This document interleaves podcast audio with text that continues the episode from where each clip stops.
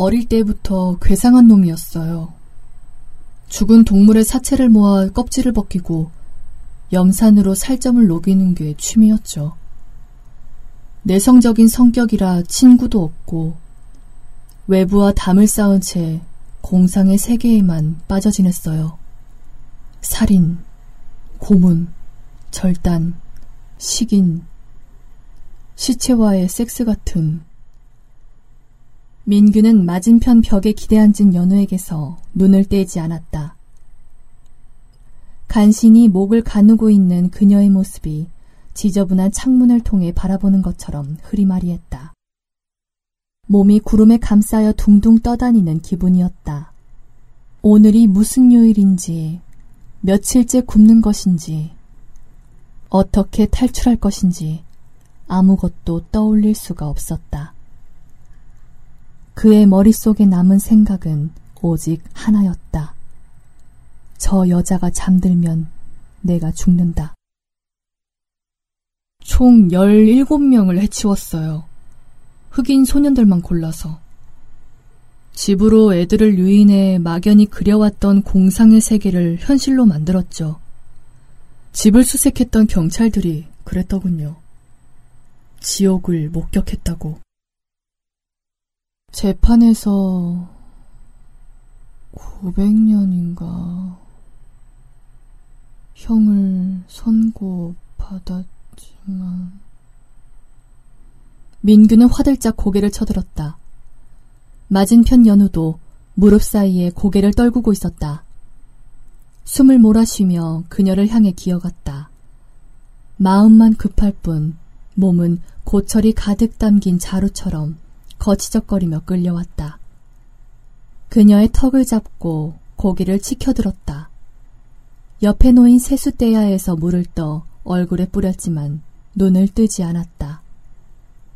민규는 젖은 손바닥으로 그녀의 뺨을 힘껏 올려붙였다. 연우가 미간을 찡그리며 눈을 가슴칠에 떴다. 다 듣고 있었어요. 민규는 그녀의 옆에 등을 기대고 앉았다.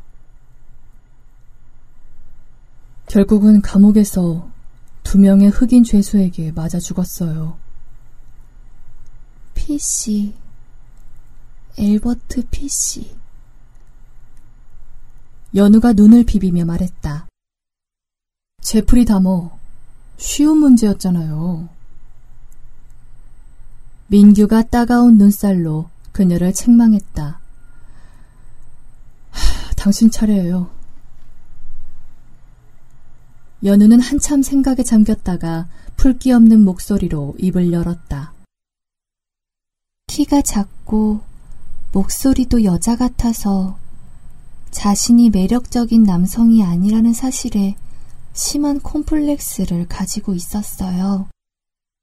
그 때문에 덩치 큰 금발 여자에 대한 식인 판타지가 그를 지배했죠. 그녀들과 하나가 되고 싶다는 일체감 같은 거? 마침내 파리 유학 중에 르네라는 여자를 만나 가슴에 품어왔던 판타지를 실현했어요. 시체와 나흘간 동거하며 식욕과 성욕을 함께 만족시켰죠. 하지만 정신 이상 판정으로 병원에 잠시 있다가 풀려나요. 나중에 그 얘기를 책으로 펴내 베스트셀러가 되고 TV 토크쇼에도 나와 떠벌리고 사가와 이세이 민규가 재채기하듯 내뱉었다. 연우는 천천히 고개를 끄덕였다. 민규는 그녀의 피폐한 몰골을 바라보았다. 뺨과 눈두덩이, 움푹 꺼져 있는 해골의 형상이 드러났고 눈동자에는 백태가 끼어 희끄무레했다. 태평하게 보일 정도로 깊게 가라앉은 표정은 이미 저승의 한쪽 발을 걸치고 있는 사람 같았다. 민규는 자신의 얼굴도 별반 다르지 않으리라고 생각했다. 조금만 더 참아요. 눈발이 많이 약해졌어요. 바람만 잠잠해지면 나갈 수 있을 거예요. 그래요? 내가 보기엔 더 심해진 것 같은데요? 연우는 창밖을 보며 크크거렸다. 민규가 보기에도 눈발은 점점 더 심해졌다. 저 눈은 과연 차가울까? 저 바람은 과연 어디서 불어오는 걸까? 그는 물에 적신 손으로 얼굴을 쓸어내렸다. 아, 계속하죠. 이 사람은 사람들과의 관계에 어려움을 겪었어요. 모두들 본심을 숨긴 채 자신을 구슬리고 지배하려 한다는 망상에 시달렸죠. 그런 망상을 상대방에게 들킬까 또 조심스러웠고, 인간 관계에 매사 불안을 느끼고 주눅이 들었어요. 그래서 마취되어 있는 환자들에게 차츰 호감을 느끼게 돼요. 아직 깨어나지 않은 환자에게 이런저런 속내를 털어놓으면 오히려 진실한 교감을 나누는 기분이랄까? 비록 깨어나면 기억 못하겠지만 그의 잠재의식은 내 얘기를 간직하고 있을 테니 솔직히 젊은 여자 환자를 보면 마음이 달뜨기도 해요. 네크로필리아까지는 아니지만 그냥 꼭 끌어안고 같이 누워있고 싶은 기분? 무엇을 강요하지도 숨기지도 않는 의식과 감각이 거제된 순수한 몸뚱이. 사람 죽여봤어요? 연우의 돌발적인 질문에 민규는 멍한 표정으로 돌아보았다. 전 죽여봤어요. 정말요? 번역하면서. 민규는 얼굴을 허물어뜨리며 웃었다. 연우도 덤덤하게 마른 웃음을 흘렸다. 처음에는 장난삼아 본문에 등장하는 사물을 바꿔봤어요. 거의 눈에 띄지 않는 것들로. 커피를 밀크티로 번역한다든지, 커튼 색깔을 바꾸고 개를 고양이로 누군가 원서와 번역본을 꼼꼼히 대조해보지 않는 이상 알아채기는 힘들죠. 내게 맡겨지는 일감이란 게 그리 비중 있는 책들도 아니라서. 그렇게 하면 세상에 나만이 알고 있는 비밀 표식을 숨겨놓은 것 같아서 은근히 뿌듯했어요. 내 주문에 의해서만 빛을 발하는 마법의 돌 같은 거. 내가 세상의 일부를 변형시켰다는 거창한 자부심까지 들고, 현실에서는 절대 있을 수 없는 일이잖아요. 연우는 고장난 형광등처럼 깜빡거리는 의식 속에서 생각했다. 이렇게 서로 잠들지 못하게 감시하면서 얼마나 더 버틸 수 있을까? 게임이 끝나가는데. 한계점에 도달했을 때 이 남자가 편하게 잠들 수 있는 방법은 하나뿐이겠지. 그 장난도 차츰 시들해지자 사람을 죽여봤어요. 복수의 공식이라는 아르헨티나 소설이 있는데 작가가 도대체 무슨 생각으로 집어넣었는지 이해가 안 가는 아무런 비중도 없는 날건다리 하나 나와요. 그가 마지막으로 등장하는 장면에서 제 마음대로 죽였어요. 전형적인 묻지마 살인이네요. 어떤 방법으로 해치웠나요? 음, 그게 한밤중에 골목길을 지나가다 건물에서 누군가 내린 술병에 머리를 맞고 즉사해요. 왠지 그런 죽음이 어울릴 것. 연우의 말이 끊기자 민규는 재빨리 돌아보았다. 그녀가 얼굴을 찡그린 채 아랫배를 싸잡고 있었다. 앙 담은 이빨 사이로 여린 신음이 새어나왔다. 왜 그래요? 어디 아파요? 네, 아파요. 어, 당신은 평생 느껴보지 못할 통증이죠. 연우는 찌푸린 얼굴로 힘겹게 웃었다. 옆에 쌓여있는 가방 무더기에서 현숙의 보스턴백을 찾아 하얀 약병을 꺼냈다. 민규는 고개를 들어 그녀의 손에 들린 약병 라벨을 곁눈질했다. 연우는 뚜껑을 열고 손바닥에 알약 세 알을 덜었다. 잠시 손바닥을 바라보았다. 하나를 더 보태어 입에 털어놓고 세숫대야 위에 엎드려 물을 마셨다. 생리통에 아스피린 많이 먹으면 안 좋아요. 통증 심하면 산부인과 가서 진찰을 받는 게 좋아요. 그래요. 꼭 가보죠. 나중에.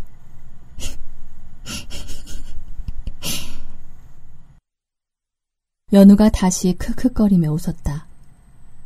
둘은 한동안 말이 없었다. 민규는 이따금 딱따구리처럼 뒤통수를 벽에 찧어 졸음을 쫓았다. 정신적으로나 육체적으로나 임계점에 다다랐음을 두 사람 모두 느끼고 있었다. 연우가 메마른 목소리로 입을 열었다. 복수의 공식이 나온 후 일부러 시내 대형 서점에 가서 읽어봤어요. 복잡거리는 사람들 속에서 내가 저지른 살인을 어땠는지 아세요? 극심한 죄의식에 사로잡혔어요. 한동안 집 밖에 나가지도 못하고 밤이면 그 아르헨티나 날건달이 정수리에서 피를 뿜으며 쫓아오는 악몽에 시달리고 바보 같죠. 개를 고양이로 바꾸는 것과는 완전히 다르더라고요. 그런데 말이죠. 어느 정도의 죄의식이 희석되고 나자 또 생각이 나는 거예요. 그 짜릿함 또한 개를 고양이로 바꾸는 것과는 비교가 안 됐으니까. 민규는 창밖에 성난 눈갈기를 몽롱한 눈빛으로 바라보는 연우를 몽롱한 눈빛으로 바라보았다. 둘 사이의 롤스크린이 스르르 풀려 내려오며 그녀의 모습을 가렸다. 스크린 너머에서 그녀의 말소리만 드문드문 들려왔다. 그래서 새로 번역을 맡으면 책을 훑으면서 나도 모르게 적당한 희생자를 몰색하고 있는 거예요. 갑자기 죽더라도 누구도 신경 쓰지 않을 인물을 이번에는 어떤 방법으로 눈에 띄게 제거할 는적는적 끊어진 소리들이 의미로 조립되지 못하고 귓바퀴만 간지렸다. 저한테 그랬죠? 저게 환영이면 우리도 환영이라고 환영 속에 살아남을 궁리를 해야 민규는 무언가 어깨에 달라붙은 듯한 이물감에 눈을 떴다. 연우가 살가운 연인처럼 눈을 감고 그의 어깨에 머리를 기대고 있었다. 새근거리는 여린 숨결이 뺨에 닿았다. 민규는 손바닥으로 연우의 머리를 밀쳐냈다. 그녀는 반대편으로 힘없이 넘어갔다. 일어나요! 발로 엉덩이를 찼지만 연우는 미동도 없었다. 민규는 한숨을 내쉬며 무릎 걸음으로 다가갔다. 얼굴에 물을 끼얹고 뺨을 몇 차례 때렸다. 하지만 그녀는 커다란 봉제 인형처럼 축 늘어져 눈을 뜰 생각을 하지 않았다. 뭔가 이상했다. 상체를 숙여 살짝 벌어진 그녀의 입술에 귀를 들이밀었다. 호흡이 끊어질 듯 가냘팠지만 분명 들숨과 날숨이 고르게 교차되고 있었다. 민규는 다급하게 그녀의 머리채를 잡고 흔들었다. 일어나요. 빨리 일어나! 멱살을 틀어쥐고 일으켜 안면을 마구잡이로 후려쳤다. 역시 아무런 반응이 없었다. 입안이 바짝 타들어갔다. 민규는 두 손으로 그녀의 팔뚝을 들어 올렸다. 입을 한껏 벌려 앙상한 팔뚝에 이빨을 박아 넣었다. 헐거워진 이빨들이 오합지졸처럼 휘청거렸다. 팔에 찍힌 이자국에서 핏물이 배어 나왔지만 그녀는 도무지 잠에서 깨어나지 않았다. 마취 상태의 환자 같았다. 무엇을 강요하지도 숨기지도 않는 의식과 감각이 거세된 순수한 몸뚱이. 민규의 가슴팍 안쪽에서 심장이 빨리 손을 쓰라며 월컥월컥 성을 냈다. 이런 샹, 일어나, 눈 떠! 등 뒤에서 누군가 냉장고 문을 연 것처럼 스산한 냉기가 스쳤다. 재빨리 돌아보았지만 아무도 없었다. 창밖에는 여전히 눈보라가 휘몰아쳤다. 민규는 밭은 숨을 몰아쉬었다. 꿈을 꾸는 듯 연우의 얼굴에 희미한 미소가 번졌다. 그 미소가 민규의 귀에 대고 나직이 속삭였다. 내가 이겼어요.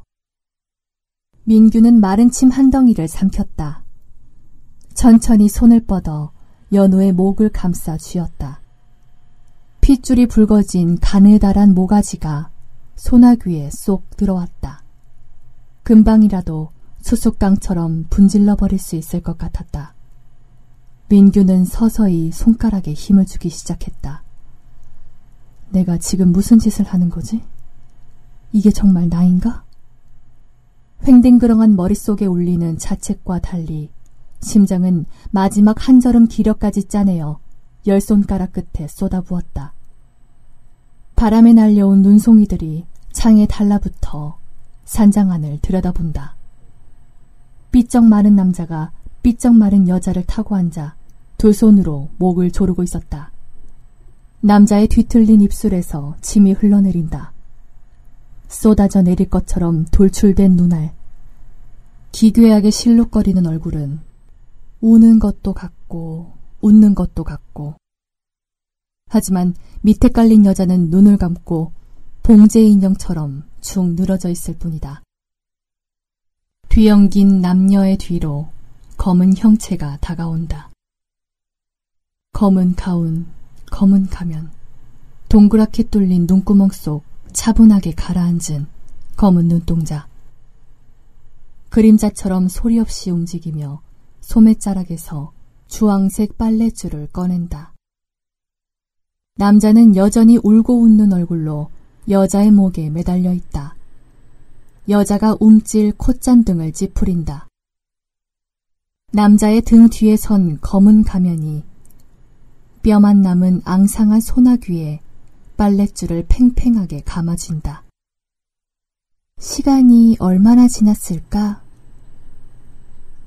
모르겠어. 여기는 시간이 멈춘 곳 같아. 아직도 밖에 눈보라가 치고 있나? 글쎄, 온통 하얗기만 하니 저게 눈인지 우릴 향해 비치는 빛인지 빛마저 삼켜버린 암흑인지. 뭐라도 상관없어. 이젠 밖으로 나가고 싶은 마음도 없으니까. 어쩌면 이 게임은 마지막까지 남은 사람이 악마가 되는 게 아닐까? 퀴즈를 하나 낼게. 엘버트 피시, 제프리 다머, 안드레이 치카틸로, 한니발 렉터, 그리고 나. 공통점이 뭔 줄 알아? 괜찮아. 안데스인가 어디서도 비행기가 추락했을 때 그랬다잖아. 괜찮아. 중요한 건 살아남는 거야. 우선은 그것만 생각해. 내가 살아있기는 한 거야? 그런데 내가 누구지? 음... 이야기를 계속해보면 알겠지. 살아있는지, 누가 살아남은 건지. 아, 이젠 못하겠어. 나 너무 졸려. 나도 그래. 그래도 우리 조금만 버텨보자. 이젠 그냥 자도 되지 않을까?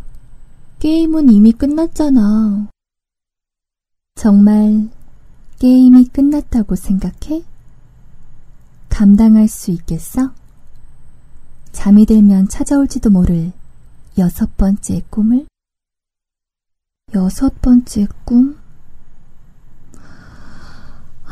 그게 뭐가 됐든 알고 싶지 않아. 나도 그래.